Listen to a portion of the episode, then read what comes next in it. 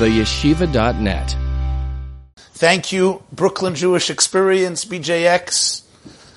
I have been watching a lot of the program besides myself, and uh, it's really incredible what you're doing, bringing so many people together on this uh, very powerful day. The day that the Rambam promises us at the end of Hilchas Tinius will become the great Yom Tif for the Jewish people. And I thank everybody for being here for the Brooklyn Jewish Experience and uh, supporting it both through uh, money and through uh, moral support, and those of you who are involved in every possible way, financially, emotionally, spiritually, all types of activities. And thank you for everything all of you are doing, and what BJX is doing for the for all of the Yiddish Kinderlach in Brooklyn our hometown where so many of us grew up and beyond. People wouldn't realize how much, don't realize how much work there is in Brooklyn. You don't have to only travel to far places in Brooklyn, New York, where you have hundreds and hundreds of thousands of Jews. So many of them need that warm embrace, that empowering uh, hug, that uh, love, the commitment, the wisdom, and the dedication. So thank you, Brooklyn Jewish Experience, and thank you everybody for your uh, incredible generosity on this very special day when Jews throughout the years have always been increasing in more tzedakah and more chesed and more avas Yisrael and more achdas Yisrael. So the theme that was allotted to me uh, this uh, afternoon of Tisha B'av is marriage. How do we enhance our shalom bayis, get our marriages back on track, increase the harmony in our homes? And I have to say it is very apropos to this day, because the Gemara says in Yoma Nun Dalet that when the Gentiles went into the Heichel, Ro Kruvim Urin Zebazeh, they saw the cherubs, the two Kruvim intertwined and intermingled with each other.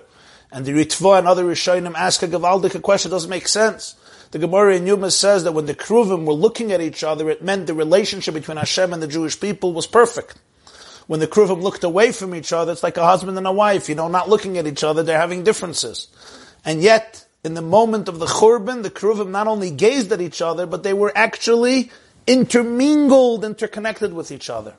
And one of the beautiful interpretations the Bnei Yissaschar brings us from the Maggid of Mezritches, the Gemara says in Yavamis, Chayev Adam Lifkei des Ishtoi B'shar Before a man goes on some long business trip, he's obligated to be together with his wife. Says the Hilike Maggid, before, as the Churban Beis Hamikdash was happening, and the husband was traveling the Medinas Hayam Kavayachel for some form of separation between Hashem and Knesset Israel, there was Lifkei des Ishtoi, there was that special, intimate relationship and connection that was the deepest and the most powerful and the most potent on Tisha B'Av Kruvim Urin Zebazeh. And indeed, that intimate, infinite connection empowered the Jewish people and it impregnated them with the seed, the seed of Mashiach Tzidkenu of Geula. Yerushalmi says in Brachas that Mashiach is born on Tisha B'Av. Nachem, Menachem, Hu Yenachamenu, that's one of the reasons that Rizal says we say Nachem, we don't say Tachem on Tisha B'Av. So it's a moment when the harmony, the deepest love came out to plant the seeds of the Geula, which emerge throughout Golos until the Geula Shlema, when we'll see it with our eyes. So it's very apropos. Every single Jewish marriage is really a mirror of the marriage between Hakadosh Baruch Hu and Knesset Yisrael, the marriage between heaven and earth, the marriage between Anila Daidi v'Daidi Li, which the whole Shir Hashirim is based on, as the Rambam says in Hilchas Tshuva. It's a metaphor for the Ahava and the love and the marriage. Yom Chasunasoi Ze Matan Torah, as the Mishnah says at the end of Maseches Tainis. And indeed, therefore, Tisha B'av is also a time to go back and reflect on our own marriages. The Maharal says a fascinating comment the Maharal of Prague teaches us. He says, why is it that Hashem made that marriage should not be within a family? Cain married a sister. Hevel married a sister. Chesed, who, but that was unique. Generally, to marry in a family is incest. It's gili. Logically, he says, we know that genetically the problem, but that itself is a cause, is an effect of the way Hashem made it. Logically, you know your sister, your brother, you know them best. You grew up in the same house, the same shagasan, same idiosyncrasies. You go into therapy for the same issues. The Maharal says that marriage is actually the first step in uniting all of civilization, uniting the whole world. Because really, we all come from one. But then we become fragmented. I am me, you are you, everyone has their own life, their own body, but really all of humanity is one. We come from one. Marriage is really allowing the gene pool to become much more expansive. It's living, it's learning how to live with somebody who's not from your family. May not be from your block or your neighborhood or your community or even your lifestyle. And yet, we learn how to create unity between two people who till the day of marriage were essentially strangers. The Maharal says that becomes a paradigm for all of the Jewish people to become unified, and it becomes a paradigm for all of human civilization to become unified. When you get along with your spouse, when you manage to do and create that miracle of one plus one equaling one rather than two, you actually create a paradigm for a world of unity, for a world of layisa, Goy el goy cherev el yilmedu oid melchama, as the Navi says in Yeshaya Yud Aleph, we read in Achron Shal Pesach. V'gar ze'evim kevez, the wolf lies with the lamb, because sometimes marriages look like that. Every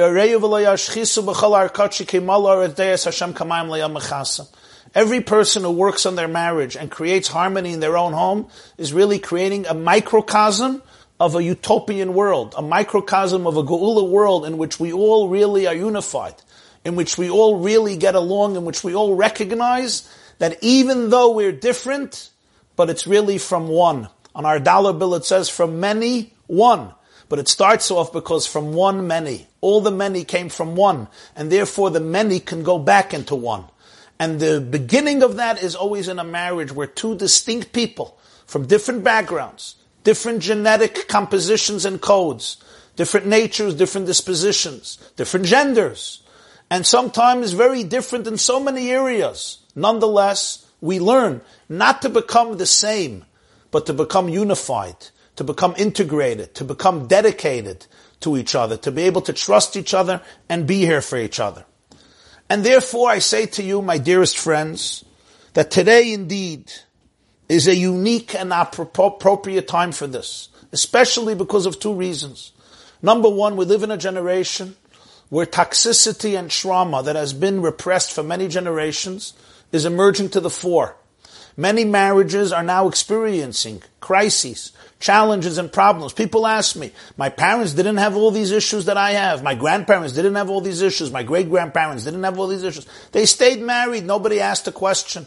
Why today are there so many issues and problems? And the answer is, I don't think it's bad news. There's a mile in it.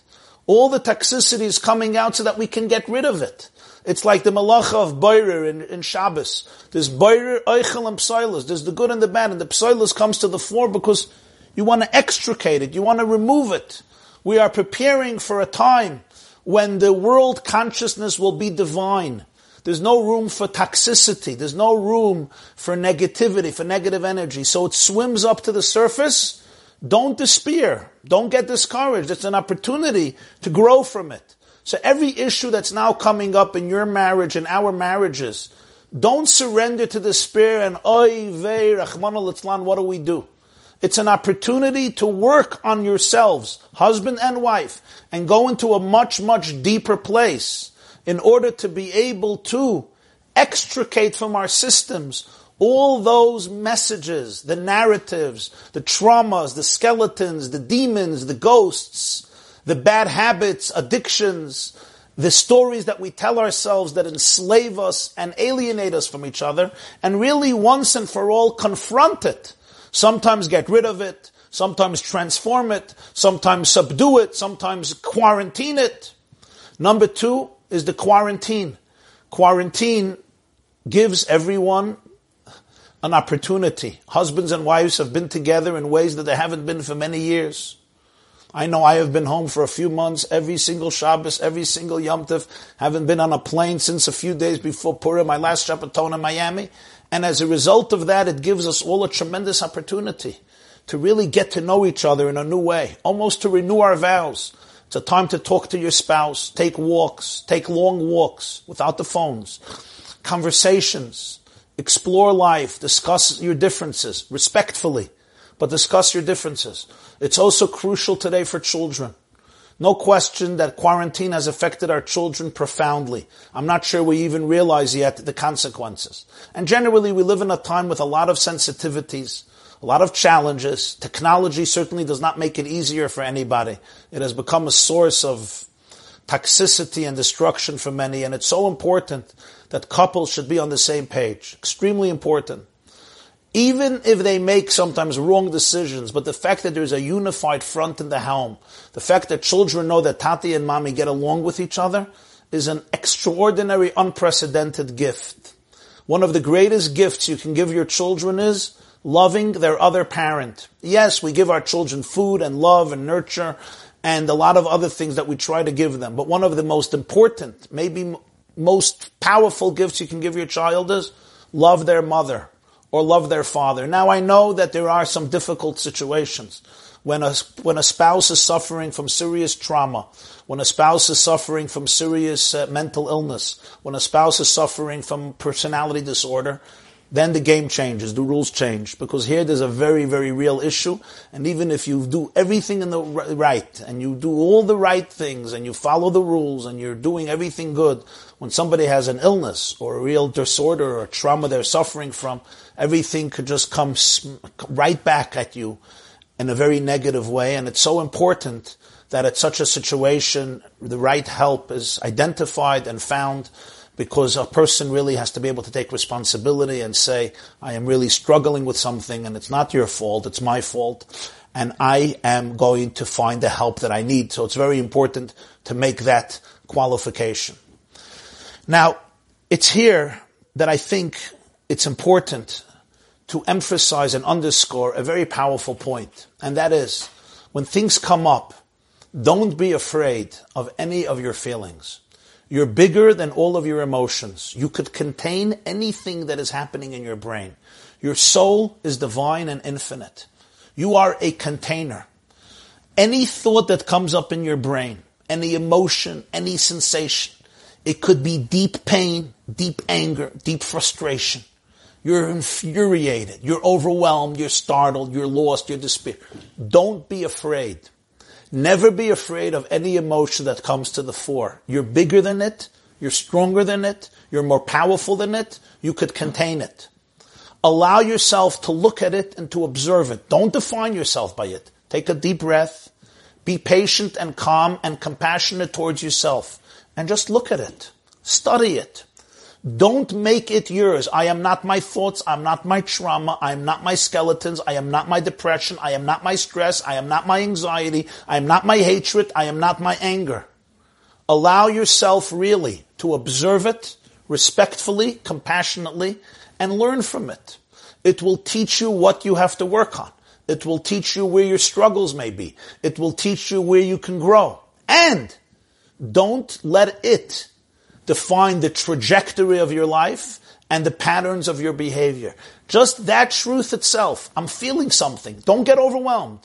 Let it be, give it its space, and watch and observe it. It's not me. It's not my essence. It's something that's coming up inside of me. The great Bali Machshava call thoughts levushim. They're garments. Garments you put on and you take off. They're not me.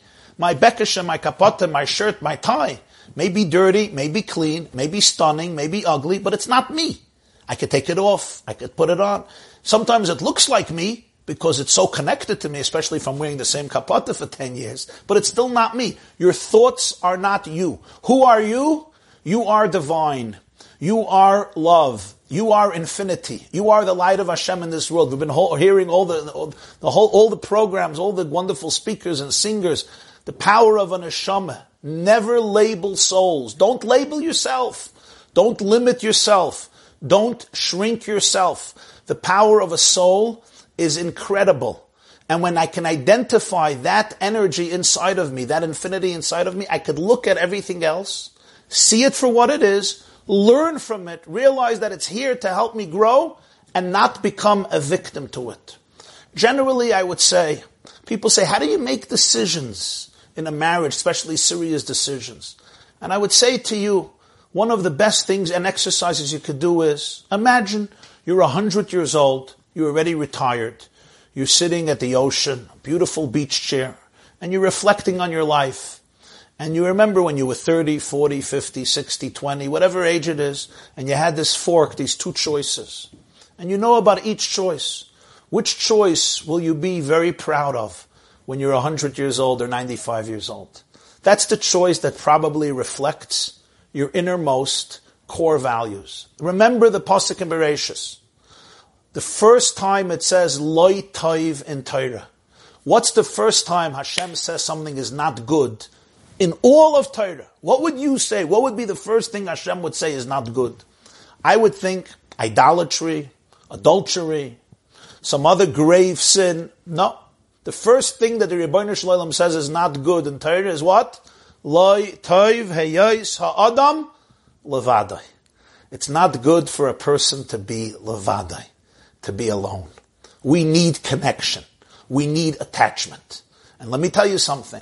Sometimes when I don't have connection, when I feel isolated, alone, misunderstood, abused, the victim of the world, what happens is the pain is so profound. I tell myself, I don't need connection.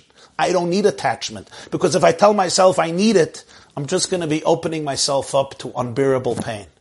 But remember, the truth is sometimes the exact opposite. You need attachment. You need connection. Be honest about it. Be vulnerable about it. Because loy toiv adam levade, the creator of the human brain, who knows a thing or two about neuroscience, says it's not good levade. Of course, each of us must be independent and we have our distinctive, unique personality and contribution. Imein anili mili, as Hillel says. But. Together with that, adam It's not good. It's not good for a person to be levadai. You need a friend. You need a relationship. I need connectedness. And when I don't have it, it creates a deep void. And to escape it, I sometimes say, oh, I don't need it. This person is anyway a horrible person. Who needs them? I'm really crying for more understanding, for more attachment. So I say to you, all of my dear friends, all Jewish couples the world over, it's fine to disagree with each other, but let's not stop trusting each other. We need to be able to be here for each other. We have to be able to talk about our differences, to talk about with a little humor how we see things differently, to be able to know that we could lean on each other, that even if I have a different perspective, I'm not out to get you.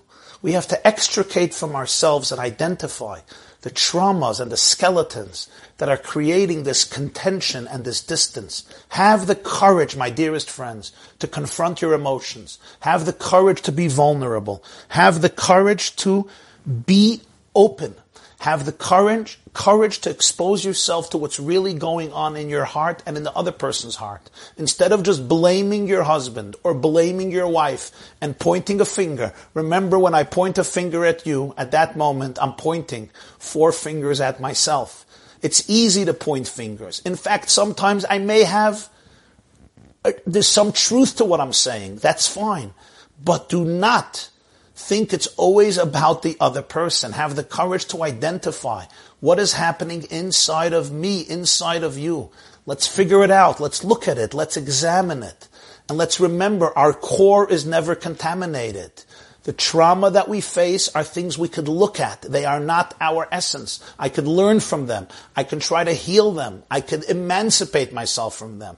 We are capable of creating amazing marriages in our home.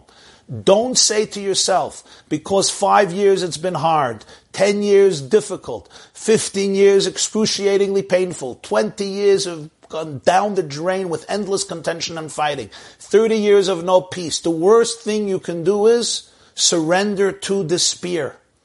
No, the world is created every moment anew.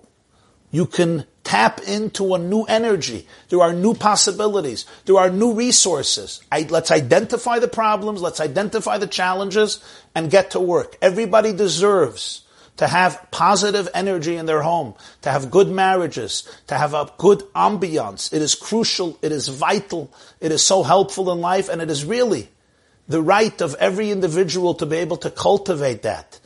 Remember also, you go to people, not everyone is an expert. Somebody is not helping you, move on. Be an educated consumer. Don't be blind. Follow your instincts and make sure things are helping you. Remember, there is help, but if it's not helping you, it's time to move on. You want people who in your life will help bring out the best in you and really help you maximize your potentials in the most powerful, powerful way.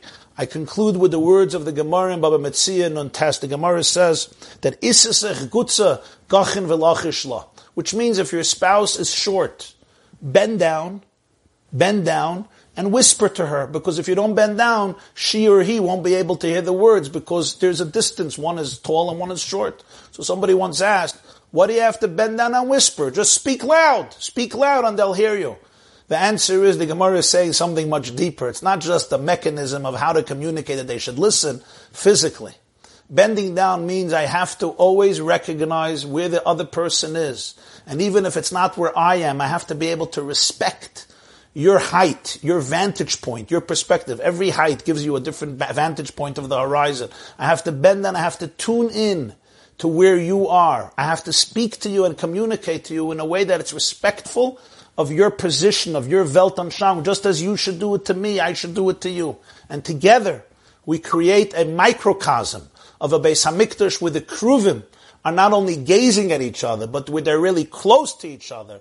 A microcosm of a world that becomes a macrocosm of complete unity between the Kruvim. Hashem echad, u'shma echad, in eternal love, bliss, unity, and harmony. Thank you very, very much. This class is brought to you by the yeshiva.net. Please help us continue the classes. Make even a small contribution at www.theyeshiva.net slash donate.